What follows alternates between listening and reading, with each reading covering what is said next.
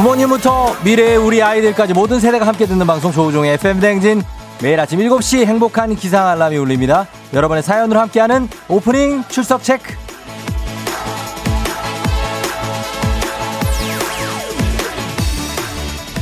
(4129님) 자동차 수리 맡기고 렌트카 받았는데 블루투스가 없어 라디오 듣다가 우연히 오프닝을 듣게 됐네요. 이래서 아버지들이 출퇴근 때 라디오 들으시는 거였군요. 출근길 시간이 너무 잘 가요. 처음인데 매력 있습니다.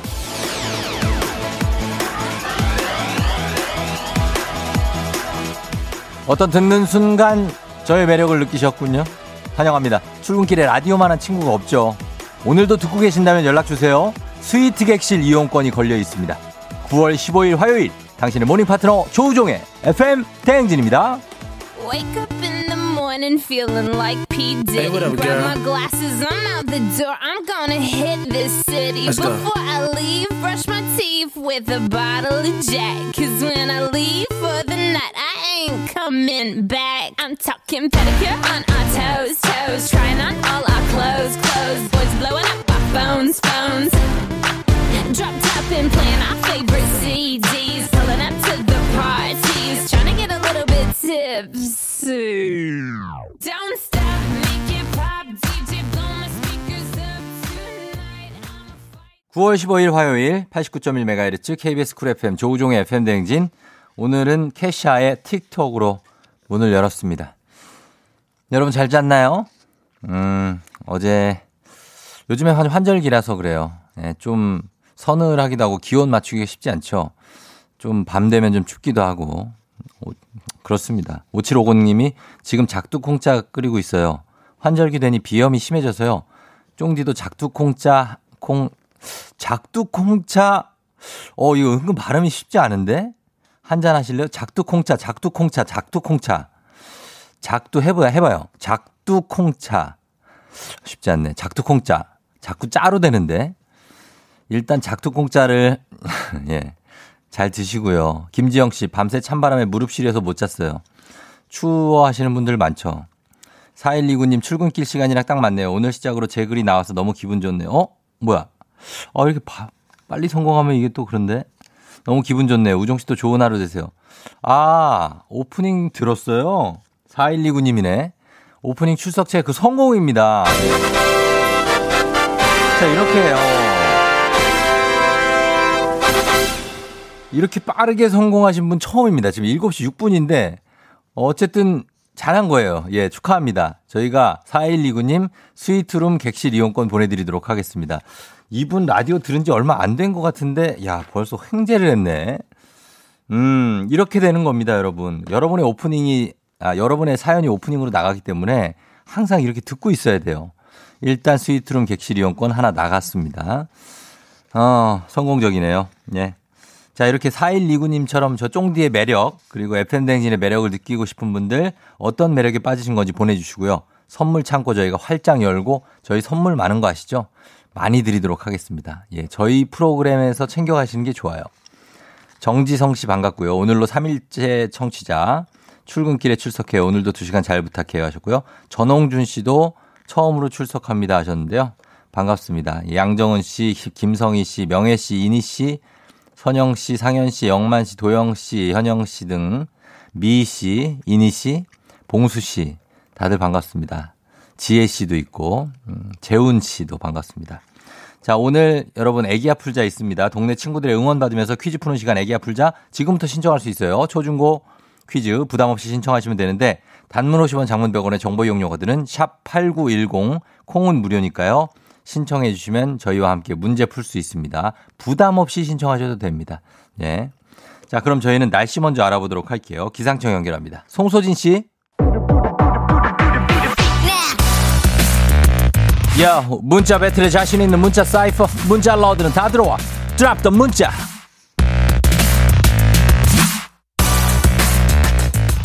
오늘 함께할 드랍 더 문자의 주제는 이겁니다. 내가 오늘 꼭 해야 하는 한 가지 이거다 보내주세요. 내가 오늘 꼭 해야 하는 한 가지. 단문 50원 장문 100원이 드는 문자 샵 8910 무료인 콩으로도 받습니다. 여러분 보내주세요. 소개된 모든 분들께 5만원 상당의 고급 우산 보내드립니다. 음악 들으면서 받아볼게요. Primary and Giant See Through. Party time 아는 사람 없네 지루해 앉아있기만 해 bartender 뭘 마셔야 해 그래 그걸 넣어줘 Cause it's red 음악 바뀌었네 업템포 그래도 난 여전해 다운템포 아 술은 안 마셔 그냥 색깔이 맘에 들어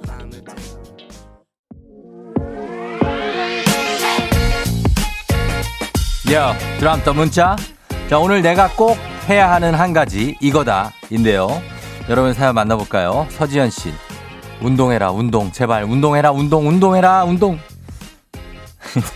일단 가요 예 가시면 되는데 아 이제 헬스클럽도 이제 문 연대가 있죠 어제부터는 예 쭉 다 열었죠 이제 다시 운동 시작하시면 됩니다 한 지금 2주 정도 못하신 분들 많을 거예요 운동 정유진씨 저는 아들 어린이집 생일잔치 선물을 꼭 준비해야 한다 저는 준비해야 한다 라고 끝났는데 요거 챙겨가야죠 어린이집에서 생일잔치 다시 하나 봐요 한동안 또 안 하던데 2691님 안녕하세요 제가 꼭 해야 하는 일 출근 그거 지금 이제 좀 있으면 할 거잖아요 아직 안 했으면 좀 이따 해요 8505님 늦깎이 대학원생인데요 오늘 꼭꼭꼭 해야 돼요 줌 화상 강의 아, 이 줌 화상 강의를 많은 분들이 하고 계시네요 예.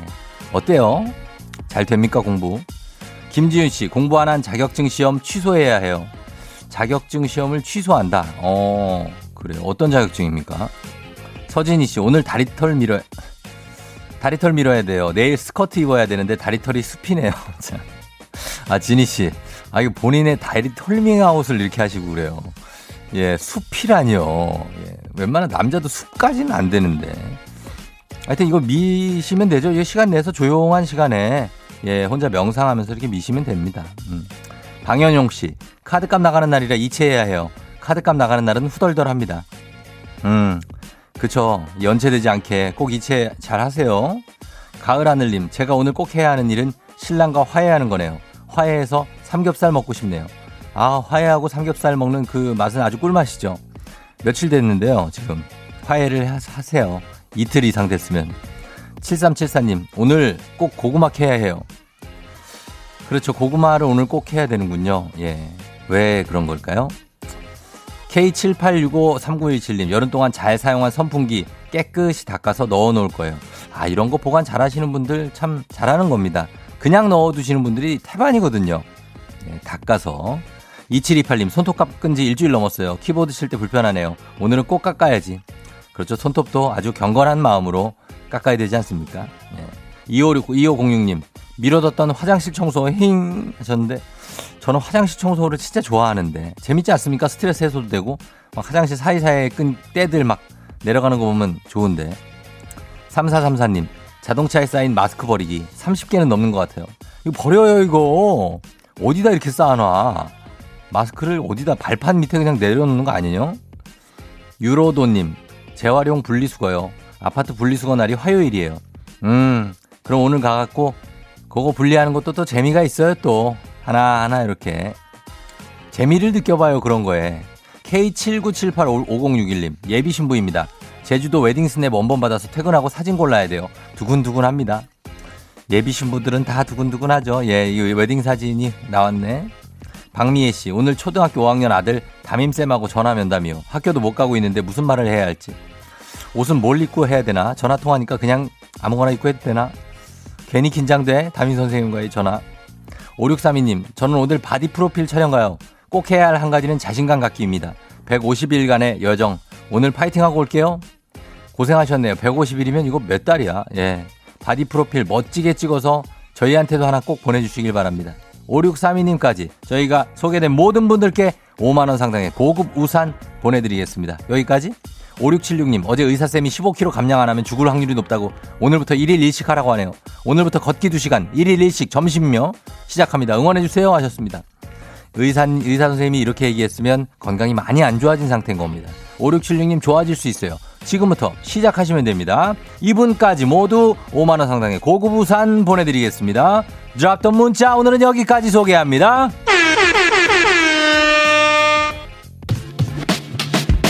오늘도 어김없이 떠오르는 아침 해 Brand new day 하루가 밝았네 나는 독관처럼 터는 my radio Check check 출석책 여기요 땡땡 조우종이 울렸네 뱀뱀 졸린 눈을 깨우네 From 7 to 9 feeling till tonight 기분 좋은 넌 like a dynamite 조우종의 FM댕진 끝까지 버티는 게 이기는 거다 일단 먹고 합시다 워렌 버핏의 명언 다들 아시죠? 오늘 하루도 잘 버티는 자가 승리하는 겁니다. 버틸 힘은 일단 먹고 하시죠. 박성금님 어제 70km 자전거 탔는데 오늘 왜 살이 쪄있죠? 이래서 운동하면 버틸 수 있겠어요? 다 때려치울까요? 그만큼 뭘 먹은 거 아닙니까? 주식회사 홍진경에서 더 만두 드립니다. 김정자님 쫑디 저 이직하기 위해 밤새워 자소서 작성하고 다시 출근합니다. 버티림이 너무너무 필요합니다. 힘낼 수 있습니다. 정자씨 국민 쌀국수 브랜드 포메인에서 외식 상품권 드립니다. 김바다님 요즘 3살 아들이 맨날 키즈카페 가고 싶다 동물원 가고 싶다 심지어 오늘은 아침부터 나가자고 우네요. 저는 오늘도 우는 아들을 달래며 버텨봅니다. 일단은 책으로 배워봅니다. 디저트가 정말 맛있는 곳 디저트 3구에서 매장 이용권 드립니다. 8369님 정말 합격할 줄 몰랐는데 아내가 운전면허 시험에 7번 만에 합격을 했어요. 자꾸 차키를 달라고 하는데 여보 나 차 뽑은 지 2달밖에 안 된 거 알잖아. 미안해. 아내의 레이더망에서 어떻게든 버틸 겁니다. 차키만은 안 돼. 건강한 오리를 만나다 다양오리에서 오리 스테이크 세트 드립니다. 박미숙씨 남편 생일인데 자식들한테 고가의 캠핑용 의자를 사달라고 하네요. 코로나로 애들도 힘들 텐데 참 철사돈이 없는 남편 전 오늘 이런 밉상 남편에게 화 안 내고 버틸 수 있을까요? 그래도 생일인데 잘해주시기 바랍니다. 행복한 간식 마술 떡볶이에서 온라인 상품권 드립니다. 김준성씨 찬바람이 불어 가을 옷을 찾는데 옷이 하나도 없어요. 여보 내 옷은 버린 거야? 미니멀 라이프 한다더니 내 것만 버린 거야? 오늘도 난 여름 옷으로 버텨야 하는 거야? 버린 게 확실합니다. 카레와 향신료의 명가 한국 SB 식품에서 쇼핑몰 상품권 드립니다.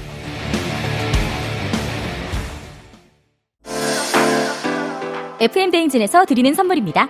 헤어기기 전문 브랜드 JMW에서 전문가용 헤어드라이어 맛있는 건 더 맛있어져야 한다 카야코리아에서 카야잼과 하코커피 세트 대한민국 면도기 도루코에서 면도기 세트 메디컬 스킨케어 브랜드 DMS에서 코르테 화장품 세트 갈베사이다로 속 시원하게 음료 온가족이 즐거운 웅진 플레이 도시에서 워터파크와 온천 스파 이용권 여자의 꿈 알카메디에서 알칼리 환원수기 앉을수록 느껴지는 가치 휴테크에서 안마의자 첼로 사진예술원에서 가족사진 촬영권 천연 화장품 봉프레에서 모바일 상품 교환권 판촉물 전문 그룹 기프코 기프코에서 텀블러 세트 파워프렉스에서 박찬호 크림과 메디핑 세트 하루 72초 투자 헤어맥스에서 탈모 치료기기 아름다운 비주얼 아비주에서 뷰티 상품권 맛있는 유산균 지그넉 비피더스에서 프리미엄 유산균 탈모 샴푸 브랜드 순수연구소에서 쇼핑몰 상품권 의사가 만든 베개 시가드 닥터필로에서 3중 구조자세 교정 베개 시원스쿨 일본어에서 3개월 무료 수강권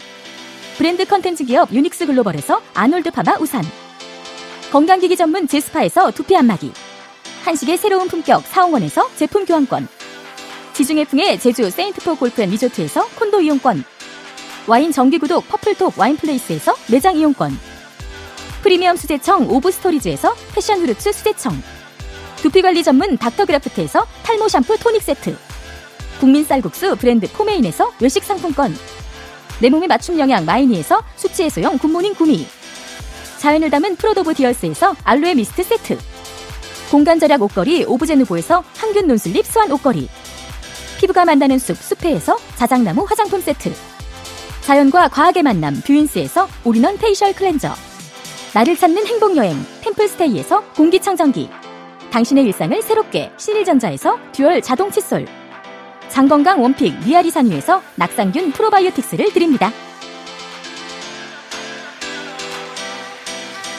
조우종의 FM댕진에서 드리는 선물 소개해드렸습니다. 아, 장정희 씨가 오늘은 선선하네요. 딸들 이제 끼워야지요. 딸들 어디다 끼웁니까?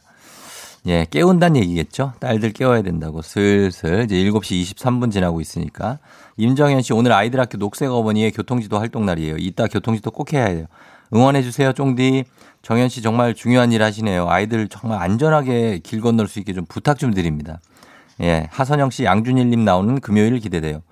예, 오늘은 화요일인데, 예, 기대 벌써 하셔도 되겠네요. 양준희 씨 기대해 보겠습니다. 가나다 라마바사. 굉장한 리베카.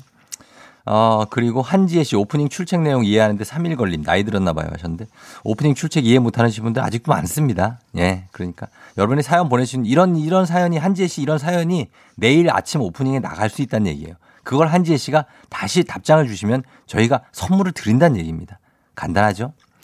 정유진 씨, 난 오늘 무조건 사연이 소개돼야 한다. 알겠어요. 소개됐죠? 유진 씨, 똑같은 거 계속 보내지 말고 이제 다른 거 보내요. 예, 부탁 좀 드릴게요. 자, 여러분 FM댕진 검색해서 오프닝 출첵 검색도 좀 많이 해주시고요. 자, 저희는 음악 듣고 오겠습니다.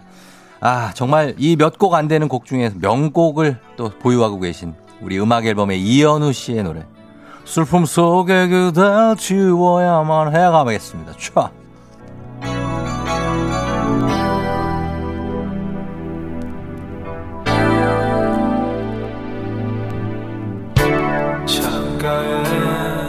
불어오는 가을바람은 텅 빈 마음을 스쳐가는데 차가워진 벽에 기대어 멀리 밝아오는 새벽 하늘 바라보아요. 보고 싶지만 가까이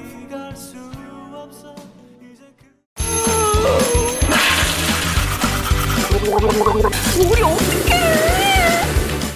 어제 잘 잤어요? 귀신 본 것도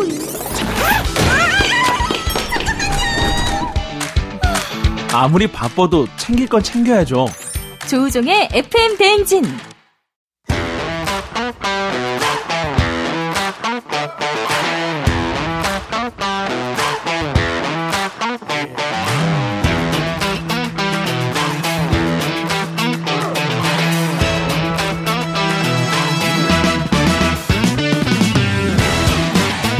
학연, 지연만큼 사회를 좀먹는 것이 없죠. 하지만 바로 지금 여기 FM댕진에서만큼 예외입니다. 학연 혹은 지연의 몸과 마음을 기대어가는 코너. 애기야 풀자. 퀴즈 풀자 애기야.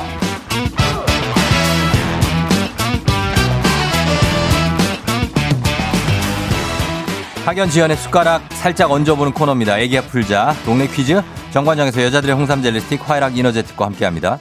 학교의 명예를 걸고 도전하는 참가자. 또 이 참가자와 같은 학교 또는 같은 동네에서 학교를 나왔다면 바로 응원의 문자 보내주시면 됩니다. 학연 지연의 힘으로 문자 보내주신 분들께도 저희가 추첨을 통해서 선물 드려요. 오늘은 동네 스타, 동네 그 초중고등학교 스타가 탄생할지 아니면 대망신으로 마무리가 될지 기대해보면서 연결해보겠습니다. 6886님, 쫑디 평가를 2일 남겨둔 상태라 너무 스트레스 받아요. 유유유. 퀴즈 신청합니다. 스트레스를 풀기 위해서 신청하신 것 같아요. 어떤 평가를 이틀 남겨놨을까요? 여보세요? 예, 알았어요. 여보세요? 예, 알았어요. 예, 평가를 남기라고. 여보세요? 예, 받았어요. 여보세요? 안녕하세요, 쫑디입니다. 안녕하세요. 예, FM댕진이에요. 네. 반갑습니다. 반갑습니다. 3만원 상당의 선물이 걸린 객관식 초등문제, 5만원 상당의 선물이 걸린 객관식 중학교 문제, 15만원 상당의 선물이 걸린 주관식 고등학교 문제, 뭘 선택하시겠습니까? 중학교 문제요. 중학교 문제? 네. 알겠습니다. 자, 중학교 문제를 준비하도록 하겠습니다. 어느 중학교에 누구신지 자기소개 부탁드립니다. 대전 동방여중의 정수연이라고 합니다. 대단한 동방여중이라고요? 네. 대전에 있는 동방여중이요. 대전의 동방여중. 네. 이거 둔산동 쪽입니까? 아니요. 정림동 쪽인데요. 정림동? 도마동. 도마동이요? 네. 도마동 쪽의 동방여중.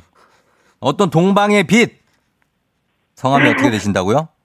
정수현이요. 정수현 씨. 네. 네, 정수현 씨 알겠습니다. 정수현 씨.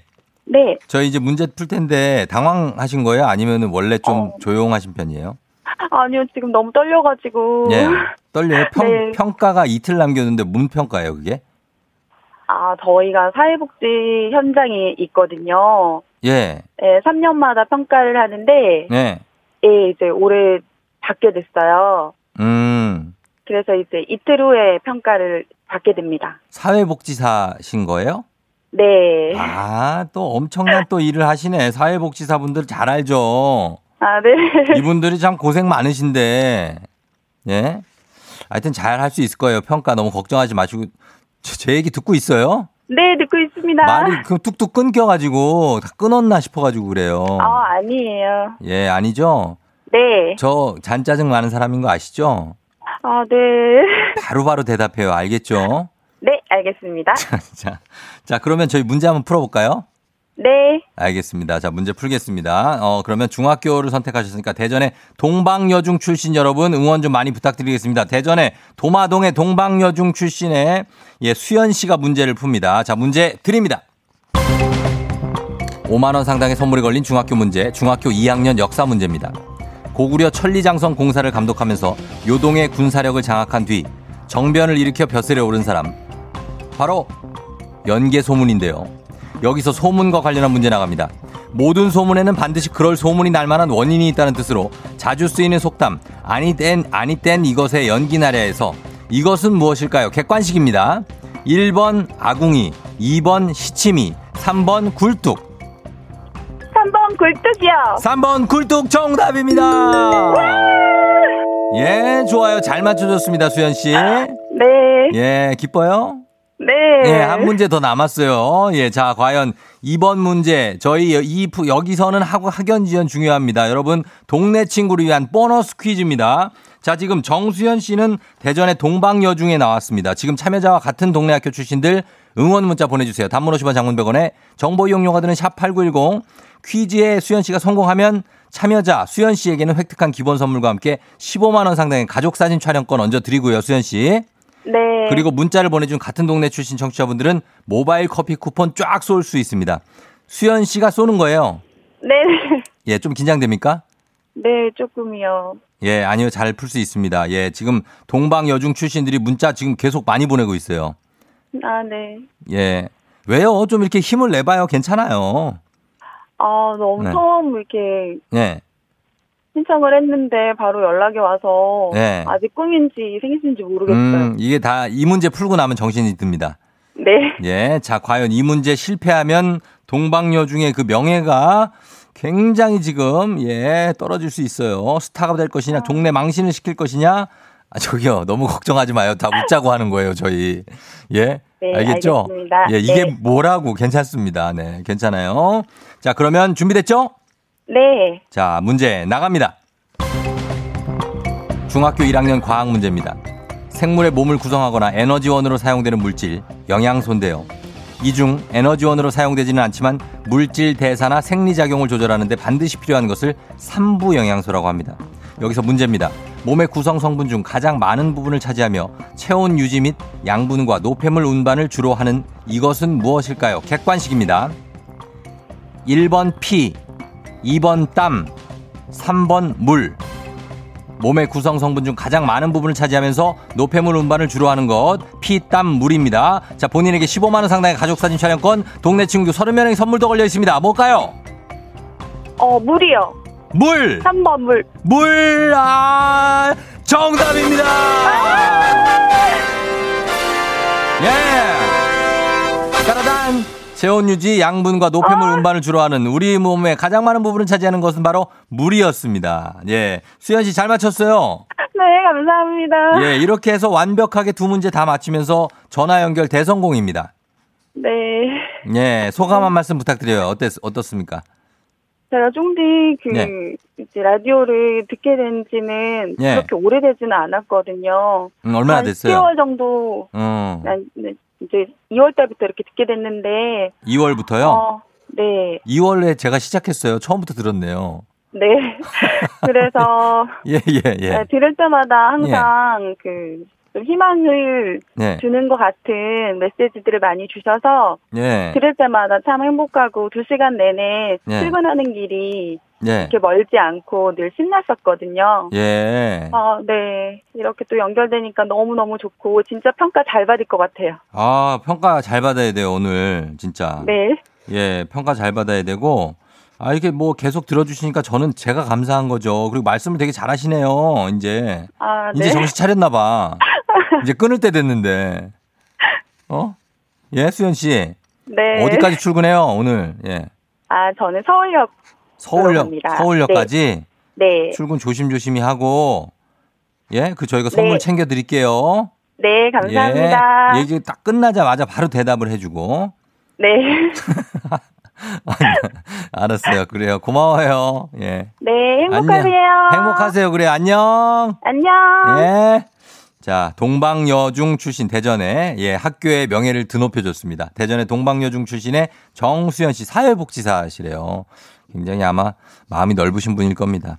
잘 풀어줬습니다. 지금 9854님 안녕하세요. 동방신기입니다. 뭐야 이거. 아, 동방신기가 왜 와요? 동방여중이라고요. 응원하러 왔어요. 파이팅. 4644님 동방여고는 안 되나요? 하셨는데 살짝 됩니다. 예, 돼요. 이은주 씨, 대박. 저 대전 동방여중 다녔어요. 지금은 세종에 살아요. 아, 파이팅! 6798님, 도마동 옆에 태평동 살아요. 대전여고 출신이지만 동방여고도 파이팅! 그리고 7071님, 전 동방여고 1회 졸업생이에요. 하셨네요. 아, 여기가 이게 아주 이렇게 오래된 학교는 아닌가 봐요. 그죠? 9325님, 세상에나 마상에나 저 대전 동방여중고 나왔어요. 꼭 문제 잘 푸세요. 하셨는데 잘 푸셨네요. 박성임 씨, 저희 언니가 동방여중고 졸업했슈. 동방여중고요. 대전이요. 5052님 처음 참여해요. 대전이라 그냥 응원해요. 파이팅. 전 대전 청란여고입니다. 하셨습니다. 이분들 다들 저희가 선물 좀 보내드리도록 하겠습니다. 예, 우리 수현 씨가 문제 잘 풀어줬고. 자, 청취자 여러분들도 예, 이거 문자 보내주시느라 고생 많으셨습니다. 자, 그러면 이제 정리하면서 청취자 여러분들 위한 보너스 퀴즈. 명자의 노래로 이어갑니다. 우리 명자 씨가 어제부로 다시 태어난 것 같아요. 잘 들으면 잘 들립니다. 명자 씨가 부르는 노래 제목을 보내주시면 돼요. 정답자 10분 추첨해서 스킨케어 세트 드리겠습니다. 짧은 걸 50원, 긴 건 100원이 드는 문자 샵 8910 무료인 콩으로 보내주세요. 만나봅니다. 명자 씨. 알 수 없어. 알 수 없어. 이런 건 처음이자 사랑인가 봐. 오레로 오레로레로 생각하면. 이거 너무 쉬운데 이건 또. 야, 명자 씨가 많이 달라졌네. 이거 그냥 맞춰도 되겠는데 어떻게 한 번 더 들어봐? 들어봐요? 긴가민가 한 분 있어요? 알았어요, 한 번 더. 자, 들려드릴게요. 알 수 없어. 이런 건 처음이자 사랑인가 봐. 오레로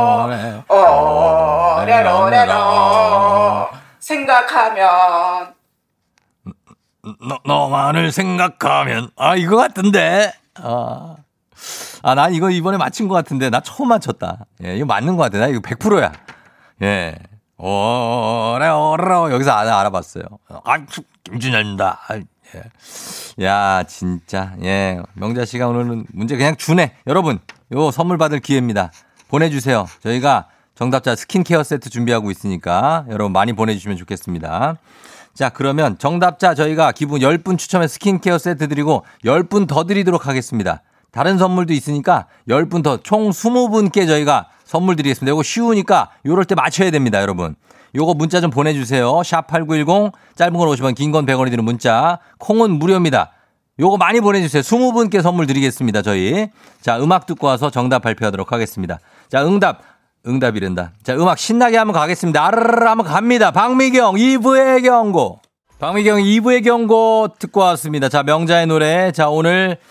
자 오늘 괜찮았어요. 예, 갑자기 왜 이렇게 노래 잘하시는 거냐고 허예진 씨가 우리 명자 씨 노래 실력이 늘었다고 하십니다. 자, 가겠습니다. 오늘 정답 뭐죠? 알 수 없어. 이런 건 처음이자 사랑인가 봐. 오래오래요. 예예예. 오래오래요. 명자 씨 천천히. 오래오래요. 예. 자, 그렇습니다. 클론의 초련이 정답이었습니다. 7742님 초련. 명자씨 야광봉 흔들며 노래 부르시죠? 다 보여요. 크크크. 1640님 클론의 초련 나도 참여합니다. 방송 좋아요. 퀴즈 좋아요. 노래도 좋아요. 쫑디 목소리도 시원하고 좋아요. 매일매일 파이팅. 예. 이가영씨 초련. 명자씨 대박 잘하심. 크크크. 이거 라떼로나의 노래라고요. 하셨습니다. 오레오레오가 예, 굉장히 들어갑니다. 자, 맞춰주신 분들 선물 받으신 분들 명단 저희가 홈페이지 선곡표 명단 확인하시면 되겠습니다. 조우종의 FM댕진 치고 들어오셔서 홈페이지에 선곡표 게시판에 여러분의 번호나 이름이 떠 있으면 그게 바로 선물입니다. 여러분 선물 나가니까요. 확인하시면 되겠습니다. 명자 씨 오늘 좋았어요. 우리 내일 또 만나요.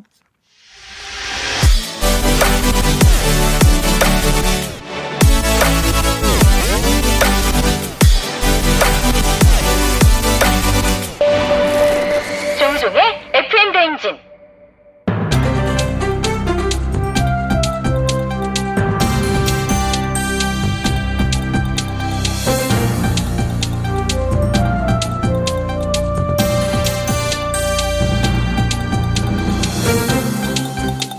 돌아온 안윤상의 빅마우스입니다.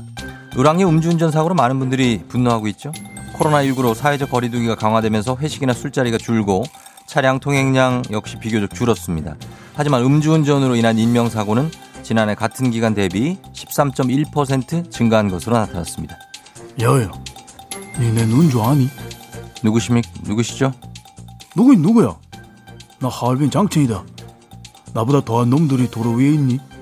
중독? 귀야, 음주 중독도 아니고 음주운전 중독이니? 음주운전 중독되면 니 어찌 되는지 아니? 하루 평균 1.2명이 목숨을 잃고 91.4명이 다치고 있다고 하죠.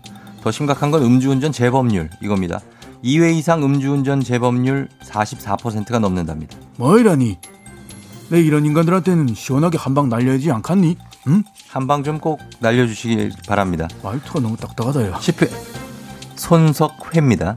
아, 기라니? 10회 이상 음주운전을 해본 운전자도 29.6%, 심지어 50회까지 음주운전을 한 운전자도 있다고 하네요. 그 처벌을 강화하면 되지 않겠니? 응? 미국 캘리포니아주는 재범에게 차량 압수, 시동잠금 장치 이거 이뤄진다. 응? 워싱턴주에는 음주운전으로 사망사고를 낸 경우 1급 살인 혐의가 적용되고 최대 무기징역까지도 선고받을 수 있다는데 어떠하니? 응? 호주? 아, 호주는 음주운전자의 이름을 그 신문에 공고한다는데 야, 좋지 않니? 우리도 이 정도는 해줘야지 않겠니? 응? 맞습니다. 예, 강력한 처벌을 원합니다. 그리고 잠깐의 선택이 누군가의 소중한 평생을 앗아갈 수 있다는 것 기억하셔야 됩니다. 동감한다. 마지막으로 너희들 이것도 꼭 기억해라. 정신 안 차리면 너희 집 너 찾아간다. 알겠어?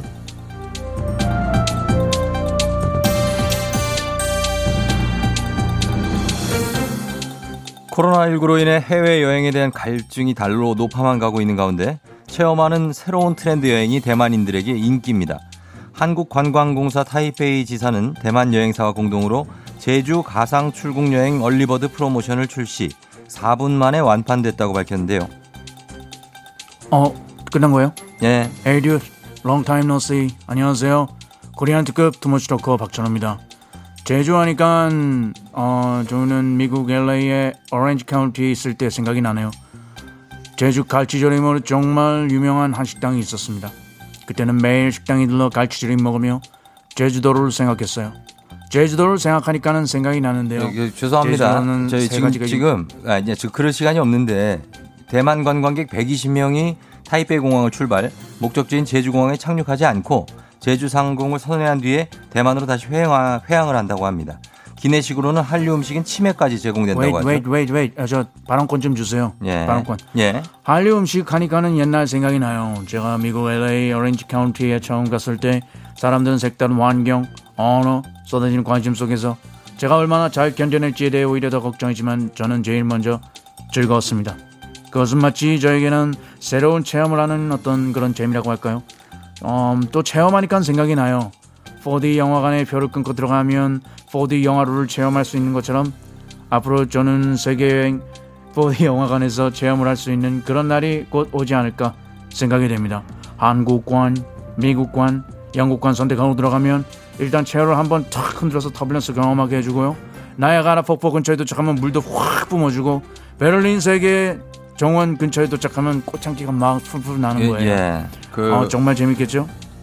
기내식은 어떻게 하실 겁니까? 캐러멜 팝콘, 핫도그, 그립콕, 그것은 마치 특별한 영화관에 온 듯한 느낌과 함께 세계여행을 하는 느낌까지 1+1으로 느낄 수가 있고요. 멘트를 이렇게 정해놓고 하시는 건 아닌 거죠? 계속 멘트를 정해놓고 하는 건 아니고 그냥 주절주절 떠들고 있는 겁니다. 예, 왜냐하면 캐릭터 특성상 계속 떠들어야 되는 색다른 환경, 언어, 연어하니까 또 생각이 나요. 아, 그만 생각하시고요. 마이크 피아자가 자꾸 저한테 시그널을 보내는데. 예, 그만 생각하시고요. 진짜 여행은 저희가 언제 갈 수 있을지 정말 씁쓸합니다. 정말 씁쓸해요.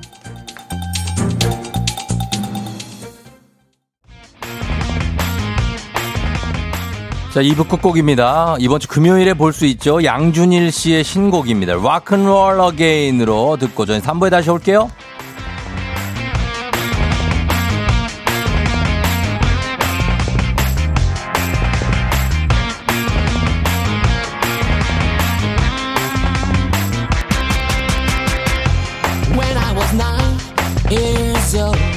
Rock and roll, but then you sucked up. was 9 years old. 돈이 눈물인지 몰랐고 친구도 많았지.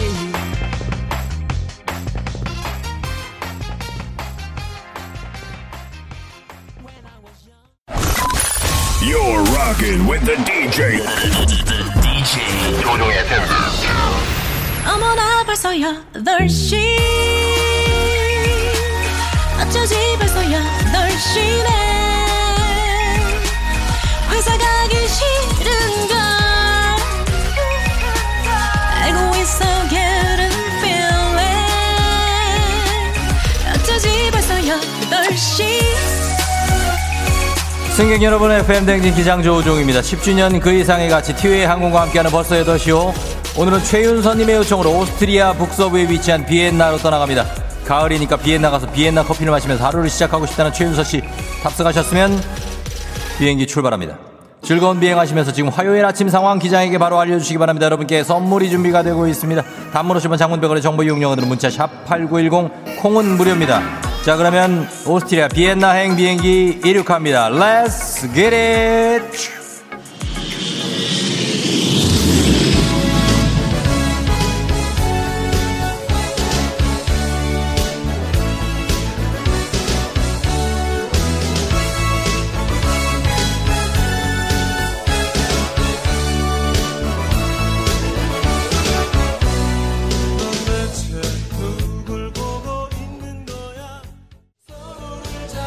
Yeah, 김나영씨 벌써 8시. 7시부터 깨운 아들이야. 결국 안 일어났습니다.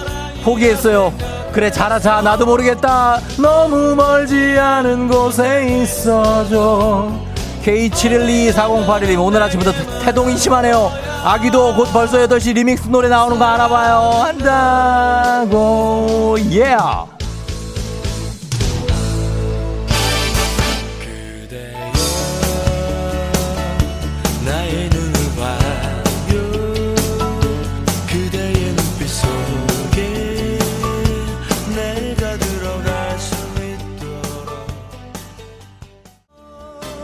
자, 다같이 백인희씨, 추워서 자판기 커피 뽑아먹다가 블라우스에 쏟았어요. 새로 산건데 오늘 하루종일 어떡해요. 어떡하지. 최문선씨, 출근했는데 사무실 열쇠를 안가져왔어요. 아무나 좀 빨리 좀 출근해라. 제발 좀 부탁합니다. Let's get it.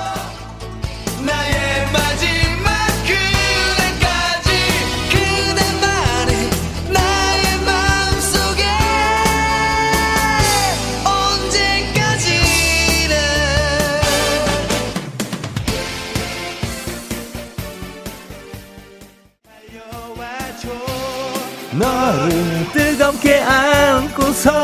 야, 1475님, 맨날 벌써 8시 들으면서 의정부 포천고속도로 타고 있었는데 오늘은 오전 반차 내고 차량 점검 좀 받으려고 합니다. 그래요, 달려야 되지 않습니까? 활주로 위를.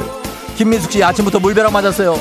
샤워기 쓰고 안 돌려놓고 간 사람 도대체 누구야. 사랑해.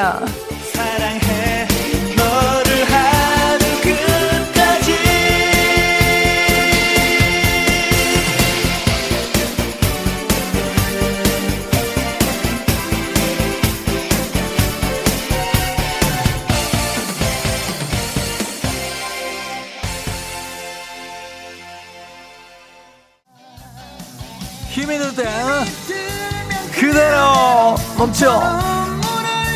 좋아요.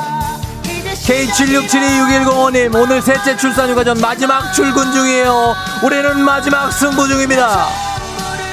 무거운 몸으로 매일 출근하기 너무 힘들었는데 쫑덕에 잘 다녔어야 하셨습니다. 순산하셔야 됩니다.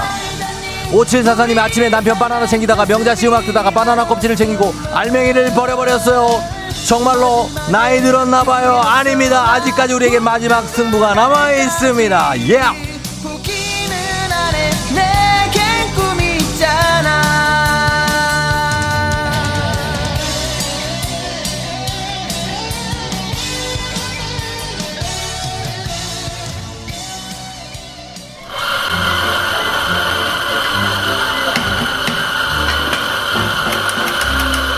네, this is Captain speaking. FM 대행진 벌써 8시요. 체코어로는 미덴, 헝가리어로는 베츠, 영어로는 비엔나라고 불리는 도시에 도착했습니다. 지금 막 간 비엔나 커피콩으로 내린 커피 한 잔 여러분 원샷 하시고 즐거운 여행 되시기 바랍니다. 코로나 시대 여행을 떠나지 못하는 청취자들을 위한 여행지 ASMR 내일도 원하는 곳으로 안전하게 모시겠습니다. 땡큐. 날씨 알아보죠. 기상청의 송소진 씨.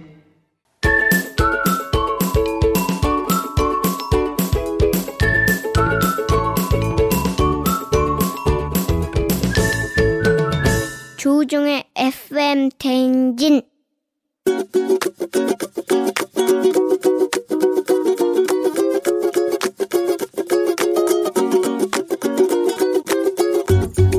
네, 딸만 제가 둘인데 다 성인이 돼서 출가들 했고, 그래서 손주손녀만 해도 4시간이 되는데, 지들은 뭐 어디 비행기 타고 여행 간다, 뭐 배 타고 뭐 어디 무슨 일 보러 간다 이래가지고 애들 맡기는데 힘들어요. 야, 딸들아, 니들도 할아버지 할머니 돼봐라. 마음이야, 손주손녀들 아끼고 싶은 마음이 있지만은 그 후유증이라는 게 보통 힘든 게 아니란다. 벌써 한번 그렇게 일치고 나면 얼굴이 파김치가 돼가지고 늙는 것도 금방 늙는 것 같고, 그러니까 엄마 아빠 건강 생각한다면 너무 자주 맡기지 말고 한 일주일에 한 번 정도, 뭐 이렇게 니들은 일주일에 한 번이 될지 몰라도 엄마 아빠는 벌써 2번 3번이 되는 거니까 좀 챙겨줬으면 좋겠다. 그리고 니들한테 엄마지만 아빠한테는 내 여잔데 내 여자 힘들게 좀 하시지 좀 말아줘. 이승기의 내 여자라니까, 내 여자라니까 듣고 왔습니다. 자, 오늘의 청취자 잔소리 김한근 님께서 딸들에게 일주일에 한 번 정도만 손주를 맡겨달라는 어떤 그런 얘기죠. 이제 손주는 이제 할아버지 할머니들에게는 엄청난 그런 사랑이죠. 예, 진짜. 예, 눈에 넣어도 아프지 않을. 그러나 현실 육아는 상당히 힘듭니다. 사실 우리 그 엄마 아빠가 보는 것보다 더 힘들겠죠. 할아버지 할머니는 이제 연세가 있으시니까 아무래도 좀 그렇다. 그래서 좀 그거를 좀 적당히 맡겨라. 니들은 뭐 어디 여기 놀러 가면서 뭐 이렇게 맡기냐. 그리고 너네한테는 엄마지만 나한테는 내 여자다. 내 여자 힘들게 하지 마라. 니들이 뭐 내 여자를 힘들게 하냐. 이런 얘기를 해 주셨습니다. 건전지 AA님이 아버님 로맨티시스트 멋지세요. 룰룰라라님 선곡도 심쿵하고 아버님 멘트에 또 한 번 심쿵. 손영신 씨 완전 소 스윗. 아빠. 예, 아빠 최고라고. 유고은 리포터 최고. 이렇게 하셨습니다. 아, 정말 요거는, 저희가 애 키우는 우리 김준범 기자도 옆에 와 있지만 반성 좀 해야 됩니다. 저희가 가끔씩 이제 부모님들한테 애를 부담 없이 맡길 때가 있거든요. 그래서 그건 조금 반성 좀 하도록 하겠습니다. 예. 자, 오늘도 멋진 잔소리 컷 준비해온 FM댕진 패밀리 유고원 리포터 고맙습니다.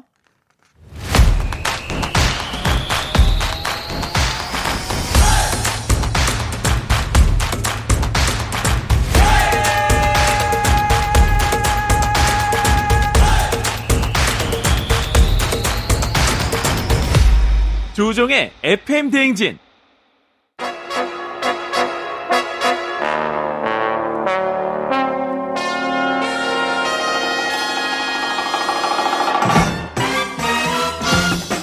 간추린 모닝뉴스. 가끔씩 애들을 간추려서 부모님께 맡기는 KBS 김준범 기자와 함께합니다. 아, 예, 정말 그 아버님의 말씀은 정말 예. 페이브를 찌르네요. 훅 찌르네요. 아, 진짜. 확 좀 반성이 예. 되죠. 저는 뭐 외출까지는 안 하는데 아직 예. 그 정도 양심은 있어서 예. 주로 이제 낮잠자로 들어갈 때 에라 모르겠다고 들어가는데 그러니까 반성하겠습니다. 나중에 좀 더 크잖아요. 예. 그러면 맡길 일이 많이 생겨요. 아, 더 많이 생겨요? 예. 아, 지금 좀 아껴둬야 되는. 그렇지. 아, 알겠습니다. 본인도 체력을 생각해서. 예, 알겠습니다. 예. 자, 오늘 간추린 모닝뉴스는 오늘은 일본 소식인데 일본이 지금 이제 새 총리 스가 요시히데가 내일 취임을 하게 되죠. 네, 뭐 이웃나라고 남의 나라긴 합니다만 일본 네. 총리는 우리한테 관심사죠. 굉장히 관심사죠. 네. 그래서 어제 아베 총리 후임을 뽑는 선거가 있었고 네. 스가 요시히데 그러니까 오늘까지는 관방 장관인 사람인데 이 네. 인물이 이제 아베 후임이 되기도 했고 내일 공식 취임을 합니다. 그런데 이 스가 총리는 아베 총리의 자녀 임기를 채우잖아요. 언제까지입니까? 예. 근데 이게 좀 재밌는 게 네. 일본 총리는 네. 임기라는 게 없습니다. 임기가 없어요? 네, 임기 뭐 1년이든 2년이든 3년이든 임기가 없는데 예. 근데 스가의 임기는 내년 9월까지로 정해져 있습니다. 이게 무슨 말이냐면 네. 일본은 의원 내각제이기 때문에 예. 국민들이 총리를 직접 뽑는 게 아니고 그렇죠. 집권당의 총재가 자동으로 총리가 되는 구조고 예. 근데 총리는 임기가 없지만 집권당, 그러니까 일본 자민당이죠. 일본 자민당의 당 규상 그 총재 임기가 3년으로 돼 있어요.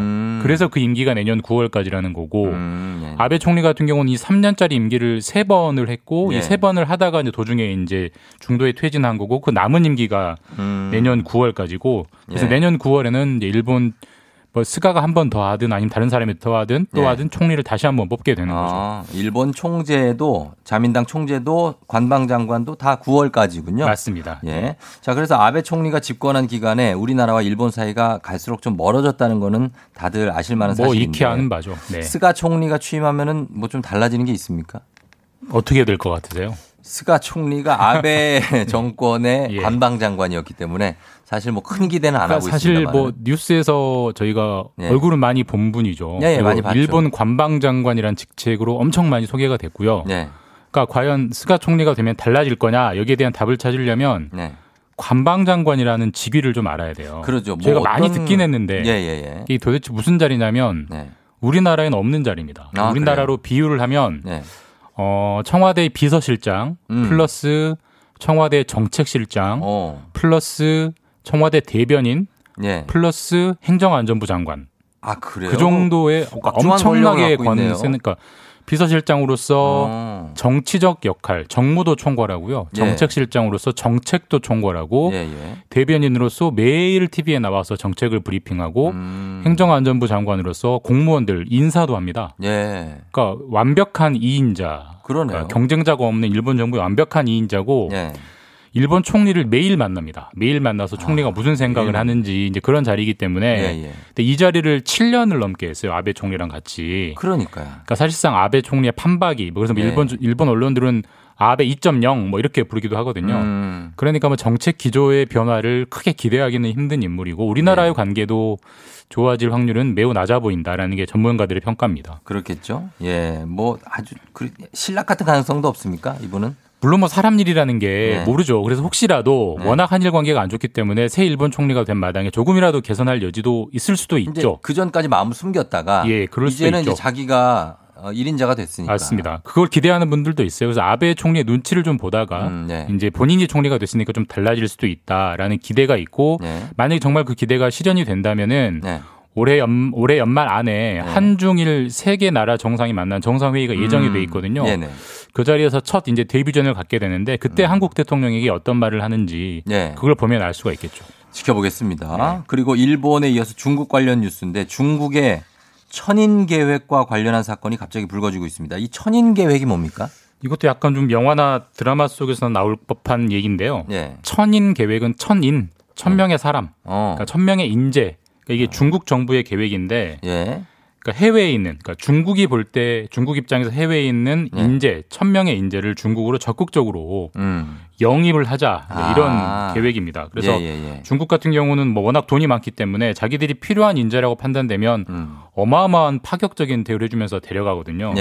근데 이게 중국 입장에서 보면은 인재 영입입니다만 뺏기는 나라 입장에서 보면 인재 유출이고 그렇죠. 예. 그리고 그게 사람만 나가는 게 아니라 그 사람이 알고 있는 기술이 다 따라 나가는 거기 때문에 예. 이게 국가 간에 많이 갈등이 되는 사안인데 이 일이 우리나라 카이스트 교수한테 일어나서 검찰이 수사를 해서 그 교수를 구속하는 일까지 벌어졌습니다. 아, 그래요? 예. 아, 그러면은 이 중국 정부가 이 카이스트 교수를 통해서 빼내려고 했던 그런 기술이 뭐였습니까? 자율주행차 관련 기술입니다. 아, 그래요? 그러니까 우리나라에서도 굉장히 좀 가치가 있다고 봐서 국가의 핵심 기술로 지정해 놓은 기술인데 어떤 네. 기술이냐면 자율주행차는 말 그대로 차가 알아서 운전 요리조리 피해가는 그런 그렇죠? 차잖아요. 그래서 네. 일종의 눈이 필요한데 사람으로 치면 일종의 눈의 역할을 하는 센서 기술이 있어요. 그걸 라이다라고 하는 기술인데 라이다. 예, 이게 이제 어떤 전파를 앞으로 쏴서 돌아오는 걸 보고 이제 모양을 판단하는 건데. 예.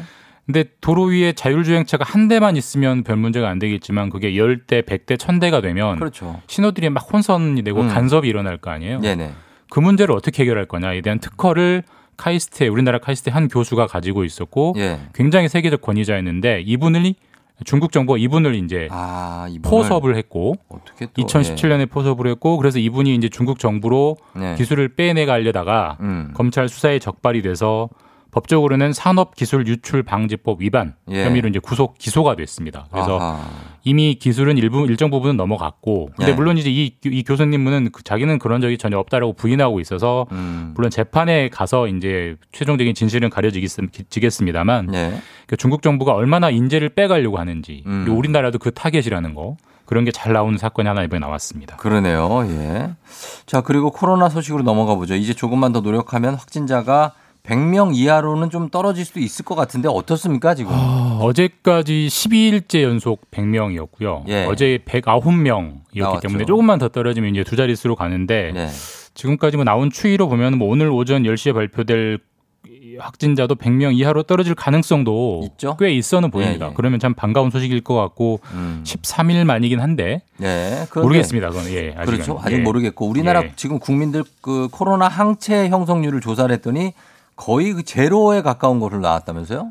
그러니까 뭐 여러 차례 이 시간에 말씀드렸지만 코로나도 질병이기 때문에 걸렸다가 나으면 몸에 항체가 생기는데 국민 1,400명을 무작위로 추출해가지고 혹시라도 항체가 있는지를 조사해봤더니 딱 한 명이 있었습니다. 딱 한 명. 뭐 그러니까 없는 거네요. 거의? 사실상 없는 거고요. 0.07% 형성률이고 이번이 두 번째 조사고요. 두 달 전에 첫 번째 조사를 했을 때도 0.03% 사실상 거의 없었고 거의 그러니까 우리나라 국민들은 지금 코로나에 대해 항체가 아예 없는 상태다. 항체가 없다. 이거는 안 좋은 거 아닙니까? 그러니까 이게 좀 좋은 측면도 있고 안 좋은 측면도 있고 약간 애매한데 일단 우리 스웨덴 같은 나라가 집단 면역을 시도한다는 소식 보셨을 거예요. 전 국민 한 절반 이상이 면역력을 가지면 굳이 뭐 백신이나 치료제가 없어도 코로나를 극복할 수 있다. 뭐 이런 시스템을 구축하려고 하는 건데 일단 우리나라는 그렇게 하기는 어렵죠. 그렇죠. 불가능한 거고.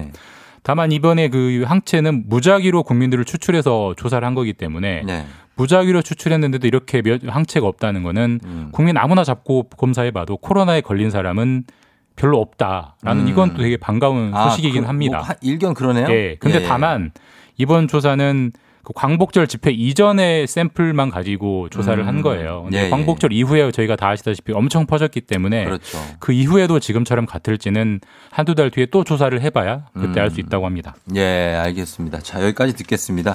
자, 지금까지 KBS 김준범 기자와 함께했습니다. 고맙습니다. 네, 내일 뵙겠습니다. 네. 조우종의 FM댕진 함께하고 있습니다. 8시 26분 지나고 있는데요. 저희는 잠시 후에 전 아나운서 서현진 씨 그리고 부자의 세계 부자가 되는 길로 인도해줄 은행원 출신 금융 유튜버 희애 씨와 함께 부자의 세계로 다시 돌아옵니다. 여러분 기대해 주시면 좋겠습니다. 잠시 후에 다시 올게요.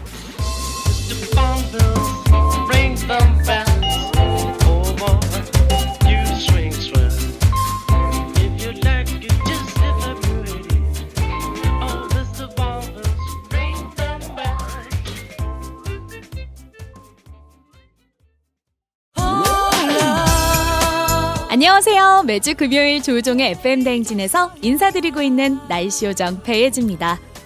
짝이 없어서 외로워하는 슬픈 영혼들을 위해 FM댕진이 아침 대바람부터 커플 매칭 이벤트를 엽니다. 백화점 상품권을 걸고 펼쳐지는 숨막히는 연애대작전. 언택트 시대를 선도하는 최첨단 폰팅 시스템으로 숨어있는 짝을 찾아보세요.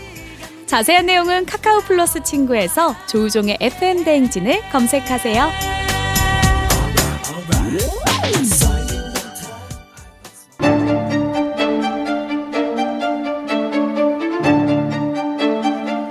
가계부를 쓰는 남자. 매달 정기적으로 꽂히는 월급이 필요한 여자. 아직 우리는 느껴보지 못한 세계. 하지만 꼭 느껴보고 싶은 세계. 부자의 세계. 희애씨.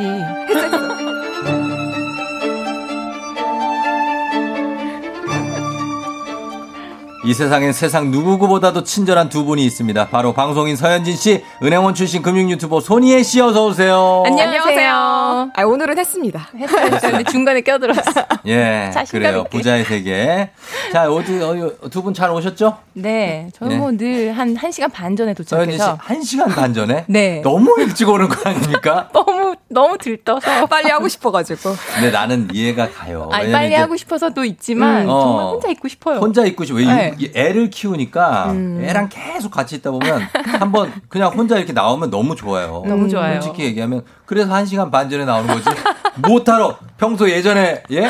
5분 전, 3분 전. 네. 띠, 라디오는 띠 특히 뭐 한 2분 전에 와도 그쵸, 방송이 그쵸. 가능해요. 세수도 안 하고 왔죠. 네. 그렇습니다. 요즘에는 아이라인까지 이렇게 그리고 우종 씨한테 잘 보이려고. 일주일에 가장 중요한 스케줄이 오늘 스케줄인 걸로. 이거밖에 없어요. 정말 이 스케줄의 모든 것을 저는 올인합니다. 야. 매주 화요일 기다리시겠네요. 막 그렇죠. 설레서 잠이야. 새벽 1시 반에 깼어요 오늘은. 예, 이제 위클리 하시는 거니까. 그러네요. 위클리 프로그램 하나 하시고. 그리고 희애 씨는 잘 지냈습니까? 아, 네. 가을이 와가지고 네. 네, 예쁜 긴팔 입을 수 있어가지고 좋아요. 지금 이제 보니까 조금 우리가 완화되고 이러다 보면 또 쇼핑 이런 걸로 돈 쓰기 딱 좋은 계절이에요. 아, 그렇죠. 그렇죠? 예, 조심해야 돼요. 자제해야 됩니다. 자제해야 되는데 네. 돈 쓰기 좋은 계절이 찾아왔어요. 선선하고. 네, 아기가 이제 한두 달 있으면 돌이어서 그때. 관련해서 막. 아, 진짜 또 돈을 지금 손이 막 근질근질 막 한데. 돌 때 거금 나가죠. 아, 그러니까요. 예, 그때 왜냐면 이제 식사 뭐 가족끼리라도 조촐하게라도 하려면 뭐 사야지. 그죠? 답례품. 떡이라도 뭐 하나 맞춘다 그러면 네. 그거 돈 들어가지. 일단 떡 하나 맞추면 일단 몇십만 원이에요. 그리고 좀 예쁜 드레스를 입고서 떡을 나눠드리고 싶어가지고. 뭔 드레스를 입었어. 아기를 예쁘게 입히는 게 아니고 엄마가 예쁘고 싶다. 그냥 정장 하나 입어요. 정장 하나. 드레스를 어제 밤새도록 보다가 새벽 1시 반에 깼어요. 하나 마련하시려고. 보면은 애들 돌인데 애들은 그냥 뭐 빨개 벗겨놓거나 아니면 그냥 뭐 내복 입혀놓고 엄마들만. 하얀 원피스. 주인공은 나야 막 이러면서. 예. 막 남편 턱시도 있고. 맞아요, 맞아요. 네, 그렇게 합니다. 자, 저희가 지난주에는, 여러분들 문자가 좀 왔는데, 김미정 씨가 부자는 되고 싶은데 능력이 안 되지만, 이 코너 총에 조금이라도 도움 얻어가려고 귀 쫑긋 중이에요. 버리님이 화요일은 왠지 부자가 되는 느낌. 맞아요. 김동림 씨가 서현진 하나 옛날에 M본부 아침 DJ 할 때 너무 잘 들었어요. 또 DJ 하셨으면 좋겠어요. 하셨고요.